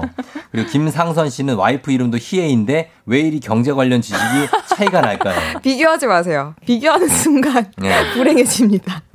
비교하지 말라. 자, 그렇습니다. 지난주에 저희가 주거래은행 기간 오래돼봤자 아무 소용없다. 요 얘기를 중점적으로 다뤘죠. 그랬죠. 예, 그래서 해봤고. 자, 이번 그리고 그때 급여 이체 건수로 점수 얻는 꿀팁도 알아봤는데 이번 주는 어떤 걸 알아볼까요? 그러면 먼저 여쭤볼게요. 두 분은 각자의 신용 상태, 신용 점수에 대해서 잘 알고 계신가요? 저는 저의 신용도에 대해서 비교적 정확히 알고 있습니다. 주기적으로 체크를 하거든요. 제 신용도가 어느 정도 되는지. 자신감. 아니 그게 아니라 알게 된 계기가 그 대출하면서 알게 됐어요. 그 예전에 맞아요. 그때 대출하면서 본인의 신용도를 체크 좀 해보세요 했는데 계속 궁금하더라고요. 약간 내 신용도가 떨어지게 약간씩 변화가 있잖아요. 맞아요. 그래서 제가 언제 큰 변화가 있었냐면 퇴사할 때 확 떨어진다니까. 알죠? 지난주에 얘기했잖아요. 진짜. 프리랜서 선언할 때 신용도에 큰 변화가 있어요. 내가 뭘 한 것도 아닌데. 억울함이 묻어있어. 아무것도 안 했는데. 한 것도 없어. 그냥 가만히 있었을 숨만 쉬고 있었을 뿐이에요. 근데 또 그러고 나서도 잘 유지하면 서서히 올라갑니다. 그렇죠. 맞아요. 맞아요. 예, 예. 아니 이게 신용점수라는 게 고객상 그러니까 은행들이 고객을 평가할 때 가장 중요한 지표로 쓰이거든요. 그래서 우리가 신용점수가 어떤 건지 어떤 성질을 갖고 있는지 어떻게 올릴 수 있는지 이런 거를 정확하게 파악하고 있는 게 굉장히 중요하기 때문에 오늘 신용 점수에 대해서 낱낱이 파헤치도록 할게요. 맞아요. 저는 이걸 알아본 적이 없거든요. 제 신용도에 대해서 별로 궁금하지 않았어요. 한 번도? 네, 뭐 좋겠지라고 생각하지 뭐 이렇게. 아니, 그럼 이게 몇 등급부터 몇 등급까지 있는 건 알아요? 뭐 1등급부터 몇 등급까지 있겠죠. 모르네. 이 사람 진짜 모르네. 정확하게 설명드리겠습니다. 예? 난 좋겠지. 그냥 막연한 믿음. 왜냐면 무슨 일이 없으니 은행에서 전화 안 오니까 그럼 된 거 아니에요? 전화는 안 오죠. 아니죠. 혹시 서현진 씨 본인 혹시 한 1등급 된다고 생각해요? 전 1등급 무조건. 진짜? 왜냐면 뭐 지금까지 살면서 신용으로 제가 뭔가를 이렇게 문제를 일으킨 적이 없기 때문에 퇴사했잖아요. 그것만으로도 내가 볼 땐 100% 1등급 아니에요. 지난주처럼 또 한 번 배신당하게 생겼어요. 마음에 상처 있겠네 또. 아니 이게 신용 점수라는 게 그러니까 은행들이 업무를 볼 때 고객을 평가하는 지표라고 말씀을 드렸잖아요.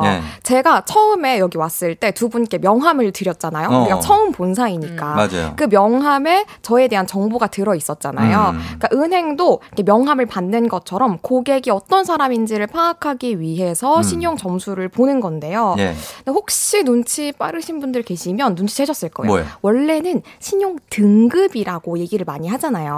근데 저는 계속 신용 점수라고 얘기를 했습니다. 그러게 왜 그래요? 등급 아니에요? 원래? 몇 등급 있잖아요. 그렇죠. 원래 등급을 많이 들어보셨을 건데 네. 올해부터 원래 신용등급 제도였던 게 신용점수 제도로 바뀌어서 제가 신용점수라고 얘기를 하고 있는 거예요. 올해부터예요? 맞아요. 근데 원래 등급에 점수도 같이 나오잖아요. 네. 근데 이게 원래는 점수까지 명확하게 표기된 게 의무가 아니었고 올해부터는 등급도 같이 쓰고 점수도 같이 쓰는 거죠. 훨씬 세분화되겠네요. 그렇죠. 원래는 그냥 점수를 분화해가지고 1점부터 1000점을 이렇게 분화를 해놨었어요. 그래서 너는 1등급, 너는 4등급 이렇게 했었거든요. 근데 이제는 아예 점수로 신용도를 부여를 하는 거죠.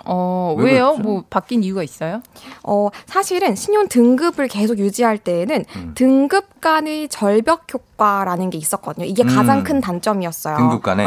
예를 들어서 이게 뭐냐면 네. 예를 들어서 1등급이라고 믿고 있는 현진 씨가 네. 600점이에요. 600점이면 가령 원래는 아니지만 6등급이라고 칩시다. 근데 어떤 사람이 601점, 단 1점 차이로 7등급이 됐어요. 그럼 1점 차이로 너무 큰 그러니까. 많은 것이 바뀔 그렇죠. 수 있단 말이에요. 좀 그러네. 우리 우정디 얘기했던 것처럼 대출 이자가 달라질 수도 그렇죠, 있는 그렇죠. 거고 그리고 또 신용카드를 받고 싶은데 발급받고 싶은데 발급을 아예 못 받을 수도 있어요. 그럴 수 있죠. 그러니까 이것처럼 점수가 고작 몇 점 차이로 등급이 나뉜다는 이유만으로 이렇게 절벽 다른 단점이 생길 수 있기 때문에 이런 한계를 우리가 점수제로 바꿔서 좀 해결을 해보자 라고 해서 신용 점수제로 바뀐 거죠. 이제 점수로 바뀌는구나. 맞습니다. 이건 맞다고 봐요. 저는 쭉 팔로우한 사람 입장에서 1등급하고 2등급이 큰 차이가 없어요. 맞아요. 예, 큰 차이가 없는데도 그렇게 나뉘고 제가 1등급이었던 적도 있고 2등급이었던 적도 있고 막 3등급이었던 적도 있어요. 그래서 그게 뭔가 은근 좀 기분이 맞아요. 이상하다. 불쾌해. 내가 학교 다닐 때 등급 나누는 것 같은 그런 느낌이 그런 느낌이고 한 수준 떨어진 것 같고 지금 내가 좀 뭔가 힘든 상황인가? 막 이런 생각이 들고 맞아. 해서 나 무시하는 건가? 막 이런 생각이 그런 생각이 들어요. 근데 원래 시험도 예를 들어서 뭐 96점인데 1등급이고 95점인데 2등급이면 너무 아깝잖아요. 아깝죠. 그런 느낌인 거죠. 잘 됐네. 이거는 잘 긍정적인 것 같고 좋네요. 그러면 여기서 올해부터 바뀐 신용 등급에서 신용 점수로 바뀌었으니까 네. 오해와 진실 저희가 자세하게 한번 짚고 넘어가 봅니다. 신용점수는 자주 조회해 보는 것이 좋다? 오입니까? 네. 이거 자주 하면은 막 이거 좀 마이너스 된다 그랬는데 예전에. 원래는 그렇게 많이 알고 계실 거예요. 네. 왠지 현진 씨는 그렇게 알고 계실 것 같아요. 왠지 조금 없어 보이는 것 같기도 하고. 없어 보이는 게 아니라. 뭐가 자기가 지금 뭔가 이렇게 쫓기는 게 있으니까 또 막 검색하고 이러는 것 같아서 센 척하려고. 그러면 내려간다. 신용도가. 그렇죠. 그러니까 원래는 다들 저도 강연 같은 데 가보면은 여러분 신용도 틈틈이 많이 조회해 보세요라고 하면 아니 희애님 강사님 그거 많이 조회하면 내려간다면서요. 이렇게 맞아요. 많이 물어보세요. 네. 원래 그랬습니다. 근데 2011년 10월부터는 법이 개정이 된 거예요. 그래서 오히려 많이 조회를 해봐라. 너희의 상태를 직면을 해라. 라고 바뀌어가지고 이제는 여러분들이 조회를 하셔도 신용도가 떨어지지 않습니다. 이거 조회하는데 근데 이거 조회할 수 있어요? 마음껏? 그럼요. 여러분들이 요즘에는 핀테크 앱이 굉장히 많잖아요. 그래서 그런 것들을 활용하셔가지고 조회를 하실 수 있고, 뭐 나이땡 같은 이제 신용평가사들 있잖아요. 그런 데 홈페이지를 이용하셔서도 무료로 확인을 하실 수가 있습니다. 무료입니까? 원래는 돈 냈는데. 신용평가사에서 조회하실 때에는 연 횟수가 정해져 있어요. 근데 여러분들이 그냥 핀테크 앱으로 하실 때에는 그냥 무료로 무료 조회가 가능합니다. 자, 그 다음에. 부채를 상환하면 신용점수가 바로 올라간다? X예요? 네. 왜요? 이거 빚 갚았는데. 그러니까. 우리가 여기서 가장 중요한 단어는 바로. 바로는 아니다. 바로 올라가는 건 아니에요. 그러니까 부채를 착실하게 상환을 하면 얘 성실한 상환자네 그렇죠. 라고 해가지고 이렇게 좋게 보겠죠. 그래서 차차 개선이 될 수는 있습니다. 근데 뭐 예를 들어서 오늘 갚았다. 근데 오늘 오후에 바로 탁 올라간다. 그건 아닌 거죠. 그러면은 이렇게 작게 찔끔찔끔 갚는 거랑 크게 한 방에 빡 갚는 거랑 한 방에 빡 갚으면 확 올라가야 되는 거 아니에요? 그 돈이 어디서나 또 그렇게 할 수나 있겠어요? 굳이 또 얘기를 해보자면 그건 어때요? 꼬투리를 잡자면 그러니까 한 방에 일시불로 갚는 거랑 그러니까 근데 제 생각에는 꾸준히 갚는 게 더 신용도 높을 것 같아요. 맞아요. 사실 꾸준히가 좋고 네. 그리고 사실 뭐 많이 갚았다 이게 중요한 게 아니고 상한 스케줄이라는 게 원래 정해져 있잖아요. 그쵸, 네. 그러니까 그거를 어기지 않고 연체 없이가 가장 중요한 포인트거든요. 그러니까 연체 한번 예를 들어서 한번 연체하고 어떨 때는 팍 갚았다. 그거는 이제 이게 저 더 안 좋은 신용이 안 좋은 믿을만하지가 않은 거죠 그 사람은.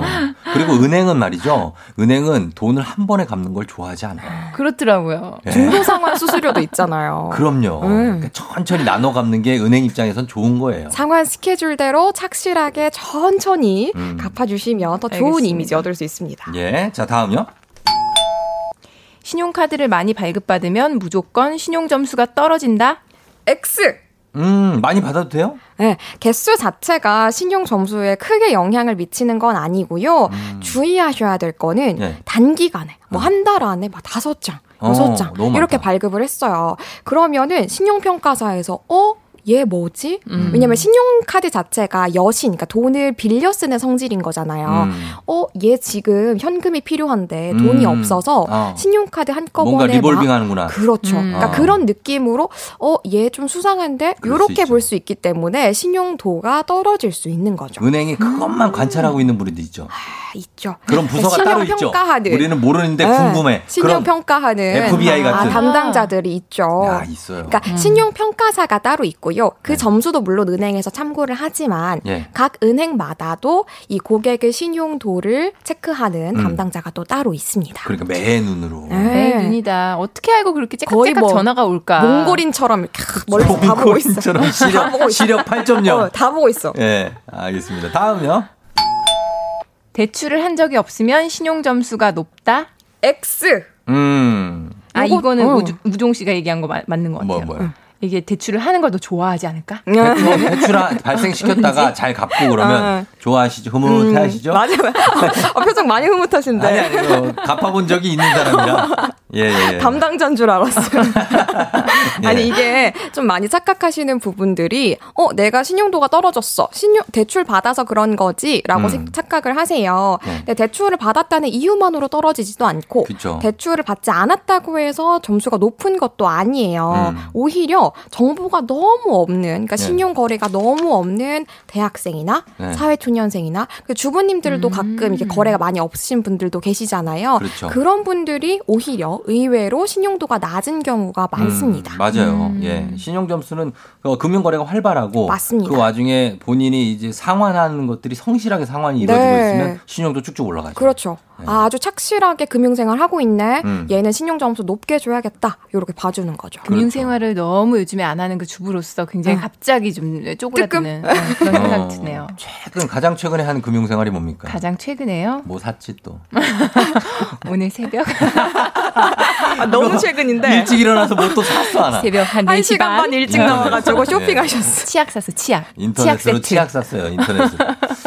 자, 그렇습니다. 자, 그러면 저희가 오늘 신용점수, 신용등급에서 이제는 점수제로 바뀐다고 하는데, 바뀌었다고. 올릴 수 있는 방법 어떤 게 있을까요? 신용점수. 있습니다. 예. 우선은 모르고 있으면 개선 자체가 불가능하잖아요. 예. 그래서 자주 조회를 해주세요. 저는 한 달에 최소 한 번은 조회를 해주시는 걸 추천을 드립니다. 저는 자주 합니다. 아, 그렇구나. 자주 하시는 걸 추천드리고, 아까 말씀드린 것처럼 신용평가 기관 홈페이지에서도 가능하시지만, 요즘에 그냥 핀탱크 앱에서 뭐 페이땡, 토땡, 뭐 뱅크셀러땡 뭐 이런 데서 많이 하실 수 있어요. 그래서 간편하게 정말 뭐 한 10초 이 정도면 간단하게 하실 수 있으시니까 개인정보 넣으셔서 그때그때 자주자주 조회를 해주시고요. 방금 말씀드린 그런 핀테크 앱에서 조회만 할 수 있는 게 아니고 신용점수, 신용등급 올리기 서비스가 있어요. 그걸 할 수 있어요? 들어보신 적 있어요? 있죠. 이게 어떤 거냐면 사실 그 사람들이, 그 업체들이 우리의 신용점수를 올려주는 건 아니고 뭐 나이땡 같은 신용평가 기관이 있잖아요. 거기에다가 손희애가 조우정이, 서현진이 이렇게 연체 없이 착실하게 상환을 해왔고요. 요렇게 세금을 잘 내고 있습니다. 휴대폰 요금 잘 내고 있어요. 요런 내역들을 저희한테 동의를 받아가지고 대신 전달을 해주는 거예요. 아. 신용평가 기관에서 우리를 항상 네. 이렇게 뭐 매일매일 체크를 하는 게 아니고 일정 뭐 주기별로 지켜보는 거기 때문에 예. 우리가 이 앱을 서비스를 활용해서 제출하기를 누르면 네. 먼저 저 좀 빨리 올려주세요. 예를 들어서 우리 쫑디 했던 것처럼 대출을 받아야 될 수도 있잖아요. 네. 예, 예, 예. 그럼 대출을 받기 전에 조금 더 빨리 개선이 됐으면 거죠. 하면 이제 신청을 하는 거죠. 그럼 그 미리미리 다 해가지고 항상 1등급을 유지해야 되겠네요. 사실 항상 1등급, 그러니까 1등급을 굉장히 쉽게 보시는데. 1등급 받기 진짜 어려워요. 쉽지 않아요. 그런 것만, 하라는 것만 하면 되는 거 아닙니까? 아, 네. 사실 1등급 받으면 베스트죠. 근데 뭐 1등급이 꼭 아니더라도 내가 받을 수 있는 선에서 최대한이라도 올리는 게 좋은 거죠. 대출 같은 서비스를 받기 전에는. 그렇죠. 2등급, 3등급도 뭐 대출 받는데 큰 지장은 없어요. 맞아요. 신용도가 높은 겁니다. 그럼요. 예, 예. 그리고 마지막으로 사실 이게 가장 중요한데요. 네. 생활 속에서 연체를 하지 않으셔야 돼요. 연체 절대 하면 안 되죠. 예. 근데 날짜. 아, 절대 안 돼요. 사람들이 그냥 연체하면은 뭐 카드 이런 것만 생각하시거든요. 세금. 휴대폰 요금 너무 많죠. 공과금 네. 너무 많아요. 우리가 내 자동이체 해놨든지 당연하죠. 아니면 절대 까먹지 않고 내시든지 해야지 연체 한 번 하면 치명적이에요. 신용도에 연체료를 내잖아요. 그럼요. 거기에 그걸로 이제 퉁 치는 거 아니에요? 신용이라니요? 아닙니다. 그렇지 않습니다. 신용도가 확 내려가요. 그럼 연체료를 내라고 하면 안 되지. 연체료도 내고 그러니까 연체하지 말란 얘기예요. 알겠어요. 맞아요. 네. 그렇죠. 금기시하는 겁니다. 맞아요. 사실 금융권에서 연체. 연체는 네. 절대 하면 안 된다. 연체는 아니, 절대 그냥 안 된다. 일단 오늘은 연체 요 두 글자만이라도 외우고 가시면 사실 큰 소득이실 거예요. 노연체. 네, 노연체. 예. 제발. 알겠습니다. 자, 그럼 저희가 오늘 부자의 세계, 오늘 신용점수에 대해서 알아보고 있는데 음악 한 곡 듣고 와서 또 마무리를 해보도록 할게요. 아, 광고 들어야 되는구나. 광고 듣고 올게요. 자, 조우종의 FM댕진 다시 부자의 세계로 돌아왔습니다. 자, 오늘 정말 어떤 금융의 꿀팁 오늘 드리고 있는데 오늘은 신용점수와 관련해서 드리고 있습니다. 이문호 씨가 현금 서비스 받으면 신용점수에 관계 있네 하시는데 관계 있죠 이거? 완전 안 좋죠. 조심해야 됩니다. 안 쓰셔야 돼요. 예, 웬만하면 현금 서비스는 네. 받지 마세요. 자제하는 걸로. 그렇습니다. 자제하시고. 자, 저희가 지금 이 서현진 씨와 함께 그리고 손희애 씨와 함께 이 FM댕진 청취자분들이 보내주신 일주일치 지출 내역 한번 지금 볼 거거든요. 네. 예, 시간이 없으니까 스피디하게 한번 보는데 소비 성향, 개념 비용, 멍청 비용까지 싹 다 한번 짚어드리도록 하겠습니다. 갑니다. 9월 4일부터 9월 10일까지 청취자 0493님의 일주일 지출 내역입니다. 9월 4일 남편 자동차 주유비 5만원, 불금 맞이 안주, 배달 27,000원. 9월 5일 남편 자전거 용품 구매 15만원, 마트에서 생필품 구매 53,520원. 9월 6일 주말 점심, 피자 배달 29,150원, 홈쇼핑에서 가을 옷 구매 79,900원. 9월 7일 커피 완두 구매 18,000원. 9월 8일 시아버지 칠순 선물 안마의자 할부금 129,166원. 9월 9일 반찬 구매 15,000원. 9월 10일 양가 부모님 용돈 40만원, 전세 대출이자 70만원. 건조기 할부금 107,333원. 일주일 총 지출 금액 1,759,069원. 예, 이렇게 올 초에 결혼하신 30대 초중반 맞벌이 신혼부부인데요. 일주일 지출 내역이 나왔습니다. 이분들이 현재 경기도에 있는 아파트에 전세로 거주 중이시고 남편 용돈이 한 달에 40만 원이에요. 이 주유비는 따로 5만 원이 따로 나가고. 그래서 본인이 생각하는 개념 비용은 9월부터 집에서 커피를 직접 내려 먹어서 텀블러에 담아 다녀서 커피를 사 먹지 않는 거. 지금 커피 원두 구매 18,000원. 그리고 본인이 생각하는 멍청 비용은 남편 자전거 용품. 사고 보니까 인터넷에서 30% 할인하고 있었다. 아깝다. 예. 자, 어떻습니까? 요거 좀 봐주시죠. 네. 제가 봤는데 사실 저도 자전거를 타요. 아, 그래요? 네. 자전거 이제 한강 가서 이렇게 타고 제가 보유하고 있거든요. 돈 많이 들죠? 처음 이제 초기 비용은 많이 들죠. 예. 근데 요렇게 용품을 종종 살 일이 있는데요. 일단은 인터넷에서 사시면은 당연히 싸겠죠. 예. 저는 최소 3개 사이트는 당연히 비교를 하고요. 만약에 갑자기 밖에서 사셔야 되는 일이 생기시면은 저는 요렇게 하는데 하나의 팁인데 예. 인터넷에서 조금 더 저렴한 사이트 있을 수 있잖아요. 그거를 상점 사장님한테 보여드리는 거예요. 보여드리면서 사장님 좀 내고 좀 해주세요. 좀 깎아주세요. 이렇게 하면은 실제로 진짜 깎아주십니다. 아, 그래요? 네. 이게 좀 당연히 막 깎아주세요 뭐 이렇게 하면 안 되고 인심 좋게. 아니, 자전거 용품을 뭘 주기적으로 살 게 있어요? 뭔데요? 그러니까 주기적으로까지는 아니고 뭔가 하다 보면 욕심이 생기는 거. 뭐 라이트도 좀 더 밝은 거 바꾸고 싶고. 이거 봐, 이거 봐. 안 사도 되는 거야. 사실 알고 아니, 한 번 라이트 한 번 사면 한 4년 가요. 아니, 한 번 세팅해 놓으면 더 안 써져. 이런 핑계로 산다니까? 예. 아니, 이분도 분명히 뭐 라이트가 나갔다거나 그랬겠죠. 라이트가 나갔다? 응. 저는 자전거를 안 타가지고 잘 모르겠는데 라이트가 15만 원이나 해요? 아, 그렇진 않죠. 자전거가 비싸요. 자전거라는 맞아요. 취미가 엄청 비싼 취미예요. 네. 근데 너무 많은 요즘에 많으니까. 네. 근데 너무 이렇게 풀착장 갖고 안 타도 저는. 저도 그렇게까지는 하지 그죠? 않는데 좀 캐주얼하게 뭔가 집에서 네. 바로 나온 네. 그런 느낌으로 요가복 이런 거 좀 입고 레깅스 입고. 좀. 요가복 좀 그만 사요. 근데 자전거 탈 때 요가복 안 돼요? 엉덩이가 너무 찢어질 것 같아. 엉덩이가 커버가 있는 돼 있는 걸로 사야 돼요. 자, 그다음에 이 커피 원두 구매한 건 어떻습니까? 사 먹지 않는 대신에 원두가 한 일주일에 18,000원이 나가요. 아, 근데 이게 종류도 그렇고 저도 텀블러 들고 다니잖아요. 예, 예. 들고 다니면 확실히 비용이 아껴지는 건 맞는데 예, 예. 이제 요거를 우리가 좀 붐처럼 많이 생겨가지고 텀블러 들고 다니는 분들이 많아졌잖아요. 예. 근데 요게 개념 비용이 되기 전에 멍청 비용이 되는 경우가 있어요. 일단 텀블러 예쁜 것부터 사고 시작하는 거야. 그렇죠. 그런 분들이 많아서 저는 이것도 누구한테 네. 저희 그 조정현 PD라고 있는데 저희 PD한테 받았어요. 저도 이거 선물 받은 거. 공짜예요, 공짜. 저는 텀블러를 자꾸 잃어버려요. 그래서 그냥 사 먹는 게 나아. 이거 다 던져요, 이거를? 아니요, 그냥 항상 놓고 와요. 지난번에 며칠 전에도 텀블러를 하나 잃어버렸어요. 그래서 그런 분들은 그게 개념 비용이 안 될 수도 있어요. 아. 그렇죠. 네. 자꾸 사야 되니까 오히려 네. 멍청 비용으로 갈 수 있어요. 갈 수 있다. 근데 커피 이제 드립백 같은 거 네. 이렇게 사서 이렇게 담궈 놓기만 하면 커피 완성되는 거 있잖아요. 예. 그런 거 한 팩에 한 1,000원에서 1,500원 정도밖에 안 해요. 그래서 완벽하게 개념 비용이 될 수 있는 것 같고 예. 이렇게 빠르게 하나 더 말씀드리면 예. 홈쇼핑에서 옷 구매하셨다고 했는데 네. 홈쇼핑도 그냥 결제하지 말고 앱으로 결제하시면 이렇게 적으면 1,000원, 많게는 5,000원 이렇게 추가 할인 받으실 수 있거든요. 그래서 그런 것도 꼭 한번 활용해 보셨으면 좋겠습니다. 진짜 이거 하나만 질문할게요. 건조기랑 요 안마의자가 12개월 이제 할부를 많이 쓰시는데 네. 이 할부하는 거랑 일시불로 사는 거랑 어떤 게 이익입니까? 사실 이익은 당연히 일시불이 낫겠죠. 왜냐하면 할부를 하시면 포인트 적립이 된다거나 네. 이게 할인이 된다거나 하는 혜택을 빼버려요. 왜냐하면 너한테 무이자 혜택을 주니까 나 요 혜택은 주지 않겠다라고 하거든요. 예. 그래서 사실 일시불로 하면 좋지만 사실 현실적으로 얘기했을 때 할부를 안 할 수는 없잖아요. 근데 대신에 할부를 할 때 제가 나중에 더 자세하게 말씀을 드릴 건데 예. 할부도 몇 개월로 끊느냐에 따라서 이자가 달라지기 때문에 그거를 꼭 신경 써주셔야 돼요. 우리 끝났어. 여러분 이거 자세한 내용은 저희 FM댕진 유튜브에 올려놓겠습니다. 따로 올려놓을 테니까 보시면 되겠습니다. 거의 다 끝났어요. 지금 이현우 씨가 저 앞까지 코앞까지 들이닥쳤습니다. 저희 나가야 돼요. 예, 인사 좀 해주세요, 두 분. 네, 고맙습니다. 다음 주에 만나요. 감사합니다. 쫑디도 인사할게요. 여러분 오늘도 골든벨 울리는 하루 되세요.